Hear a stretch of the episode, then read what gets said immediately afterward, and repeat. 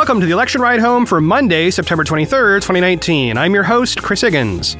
Today, a new Iowa poll shakes up the race, Gabbard gets that third poll, Iowa will hold satellite caucuses, Microsoft is helping with election security, Democrats are targeting 26,849 local races in 2020, and Booker's campaign needs $1.7 million real soon. Here's what you missed today from the campaign trail.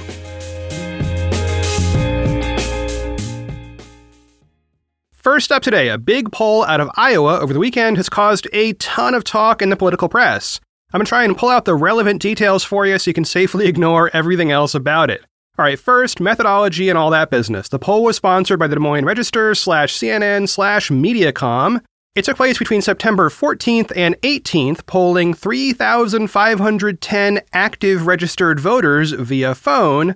From that larger sample, the Selzer pollsters identified 602 likely Democratic caucus goers and figured a margin of error of plus or minus 4 percentage points.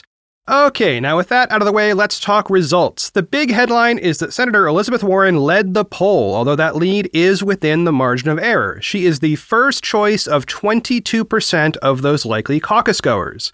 Compare that with 20% for Biden, 11% for Sanders, 9% for Buttigieg, and 6% for Harris. The rest are at 3% or below. Now, things get even more interesting for Warren when you consider how Iowa's caucuses work. Within those particular caucuses, you start out in a first choice position, meaning you physically go to the part of the high school gym or whatever where there's a sign that says Warren or Bullock or Biden or whatever candidate you have as your number one choice.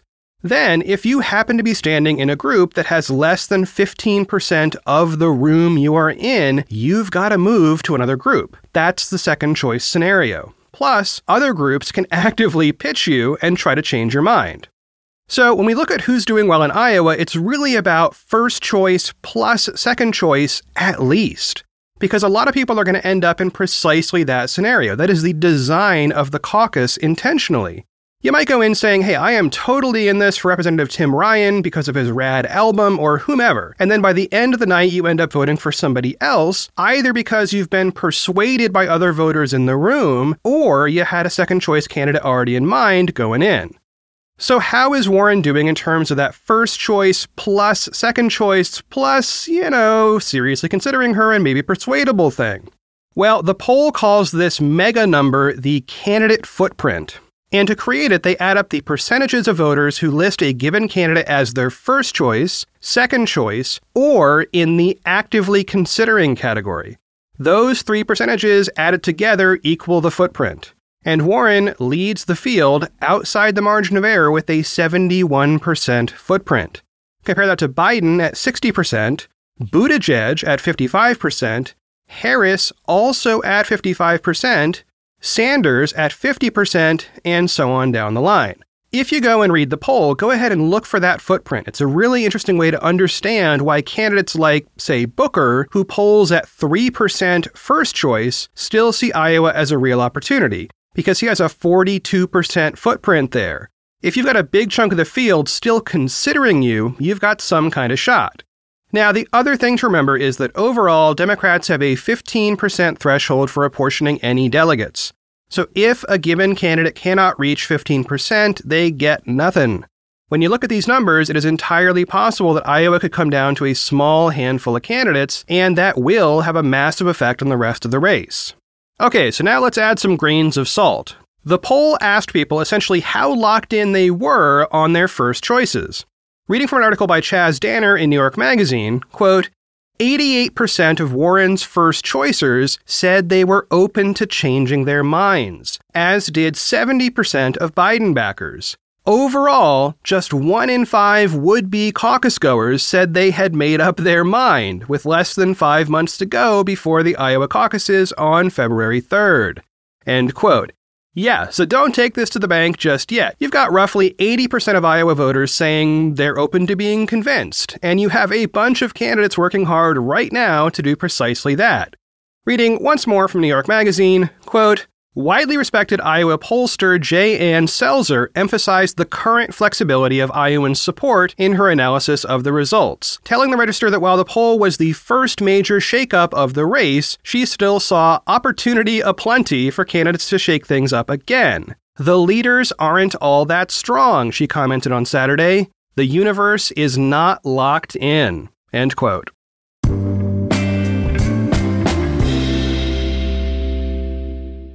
Last week, I reported on the extremely long and complex saga of Representative Tulsi Gabbard and polling for the October DNC debate. Well, in that Iowa poll released over the weekend, Gabbard got her third result. She got 2% in the top line, and for a change, that does count. As I record this, Gabbard now has three out of the four polls she needs and has just about eight days to get that final result. And right before I headed into the booth, I saw news that tomorrow we will have a new Monmouth poll out of New Hampshire. Now, Gabbard already has a 2% result in New Hampshire from CBS News slash YouGov. So, if she picks up the same result in tomorrow's poll, she will be in the October debate.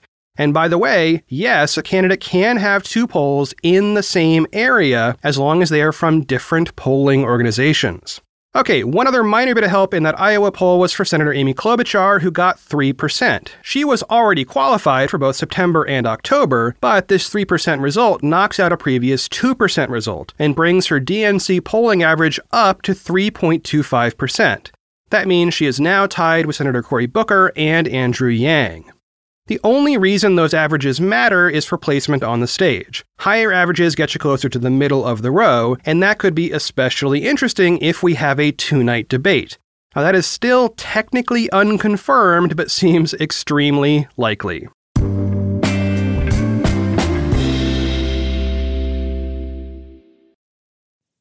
Okay, it's time to commit. 2024 is the year for prioritizing yourself. Begin your new smile journey with Byte, and you could start seeing results in just two to three weeks. Just order your at home impression kit today for only $14.95 at Byte.com. Byte clear liners are doctor directed and delivered to your door. Treatment costs thousands less than braces, plus, they offer financing options, accept eligible insurance, and you could pay with your HSA, FSA. Get 80% off your impression kit when you use code WONDERY at Byte.com. That's B-Y-T-E dot com. Start your confidence journey today with Byte. Man, that sunset is gorgeous. Grill, patio, sunset. Hard to get better than that. Unless you're browsing Carvana's inventory while you soak it all in. Oh, burger time. So sit back, get comfortable. Carvana's got thousands of cars under $20,000 just waiting for you. I could stay here forever. Carvana, where car buying meets comfort, meets convenience. Download the app or visit Carvana.com today. Back on September 3rd, I reported that the DNC did not approve Iowa's plans for a virtual caucus. Now, that plan involved letting people dial in using an automated phone system in order to increase participation in what is normally an in person event on a Tuesday evening. But the DNC wasn't having it due to security concerns about the whole phone thing. After that happened, there was genuine concern that Iowa could lose its first in the nation caucus because it wasn't clear how it could implement a new plan with just four or five months until the voting starts. And the DNC was still insisting that Iowa had to come up with some way to increase participation and access to its caucuses. Well, Iowa has a new plan, and the DNC has approved it. So, what's the plan? Way more in person caucuses. Okay, so here's the basic idea. In Iowa, even in the previous cycle, there were a few events called satellite caucuses. These were run the same way as a regular big caucus, which go back to the September 3rd show for a rundown on that, link in the show notes, but they were held at non traditional locations. So, for instance, in 2016, there were satellite caucuses at a veterans home, two behavioral health institutes, and a senior living community. Under the new plan, Iowa voters can petition a committee to consider essentially any location they request for their own satellite caucus. And this could get very interesting. Party leaders have said they still need the event to happen on the same day as the regular caucuses and as close to 7 p.m. as possible. However, if there is an extreme need, that is something the committee will evaluate. Part of what's so interesting about this satellite plan is that these locations don't need to be in Iowa. A few examples given include college campuses outside the state, nursing homes, job sites where shift workers are working at 7 p.m., and locations overseas. Reading from an article by Brianne Pfannenstiel in the Des Moines Register, quote, Iowa Democratic Party Chairman Troy Price said he would convene a satellite caucus review committee made up of state central committee members who have pledged to remain neutral in the caucuses any Iowa Democrat would be able to petition that committee to host a satellite caucus location before November 18th. The sites could be in state or out of state locations. The committee will approve those petitions by December 16th and make the list public by December 18th, he said. The satellite caucuses would operate like a traditional precinct caucus, with participants making first and second choices. End quote. Well, okay, cool, but one of the big concerns about caucuses has to do with accessibility if you're going to have in person caucus events, even if they're in locations that aren't, say, a high school gym, how is Iowa going to make sure that people with disabilities can actually participate? Well, reading again from the Register, quote, the state party will also expand its staff thanks to the support of the DNC to make the process run more smoothly. The team will include a new caucus accessibility director and two caucus accessibility organizers. Price said part of the new jobs will be ensuring that anyone who wants to attend their precinct caucus has the resources to do so. End quote. In a conference call on Friday, the DNC officially approved the plan. So the next step is for Iowans, even if they're out of state, to start submitting their requests.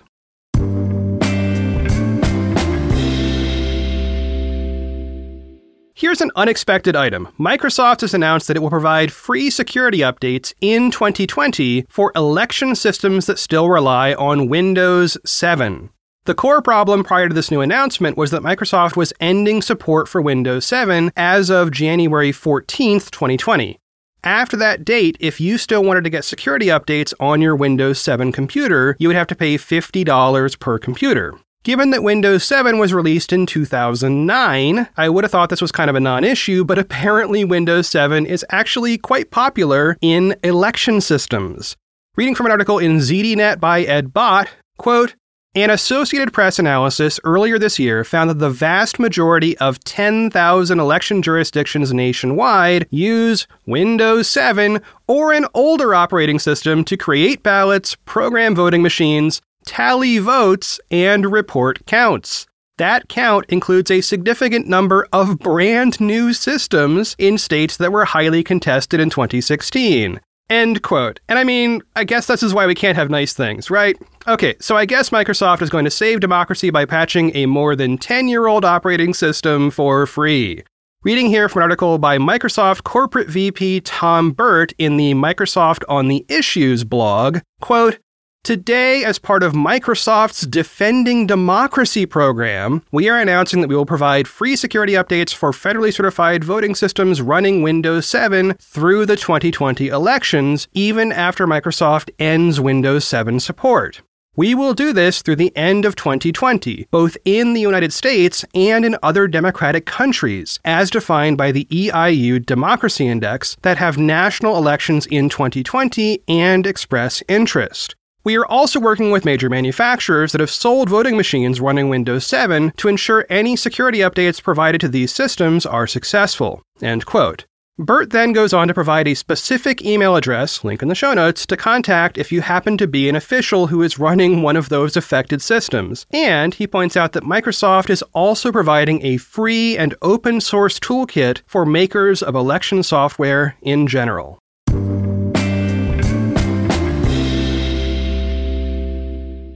Next up, according to a story in Axios by Alexi McCammond, a group called Contest Every Race is targeting 26,849 local races across the U.S. in 2020. These are so called down ballot races, meaning they're not the big headline positions up top like president and stuff. Reading from the article, quote, 2020 is more than just the presidential election. Democrats are getting serious about trying to gain more power at the local level, whether through city council seats, school boards, or state legislatures. There are 520,000 elected offices in the country. As many as 75% go uncontested per the group, ceding many of those seats to Republicans. End quote. According to Axios, the group is targeting five battleground states specifically, including Florida, Michigan, Arizona, North Carolina, and Iowa. They are providing support for local candidates, many of whom might be newcomers to the political process. If you visit their website, there is literally a button to click that leads to a very short form you can fill out.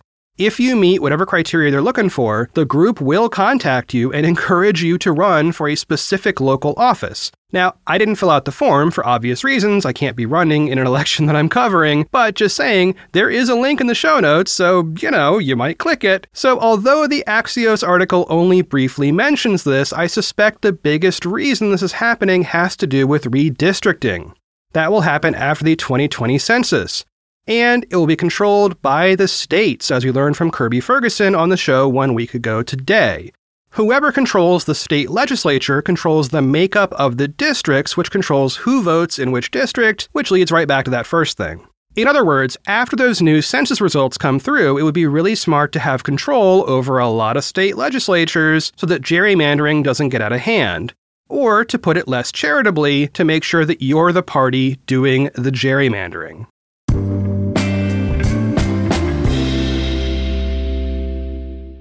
On Saturday, NBC News reported that Senator Cory Booker's campaign was in trouble.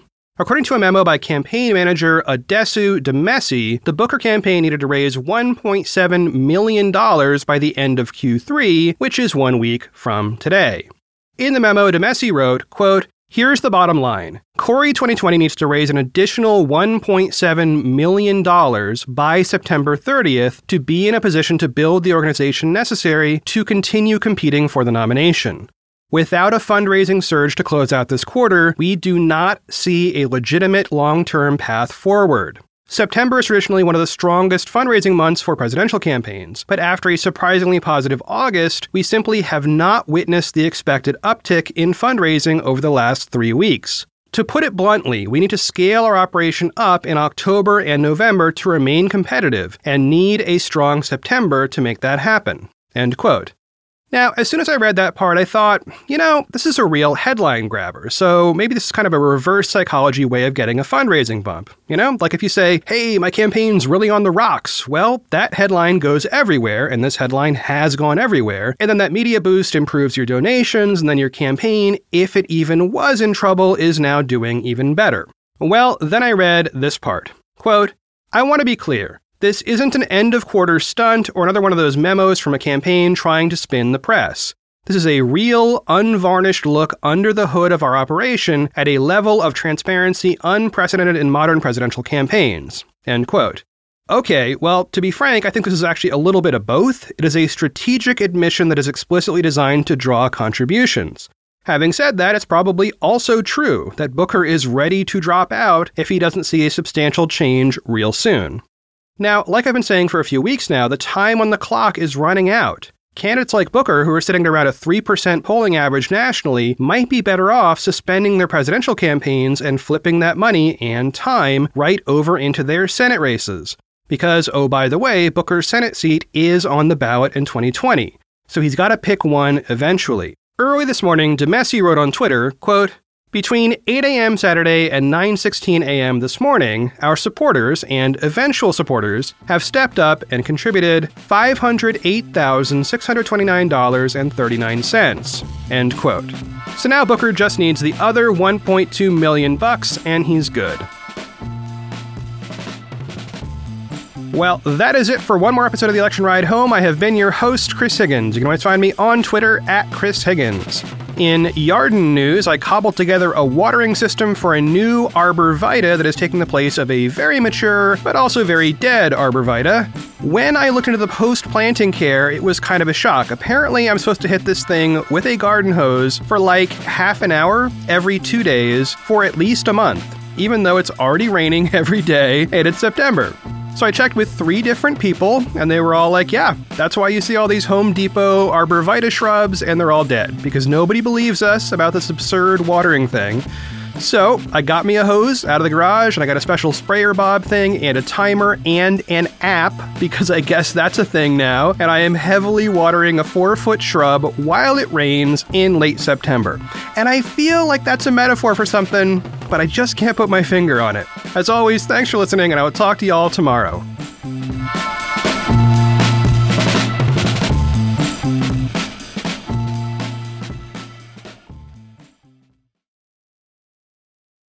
One, two, three, four.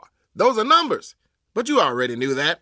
If you want to know what number you're going to pay each month for your car, use Kelley Blue Book My Wallet on Auto Trader. They're really good at numbers. Auto Trader.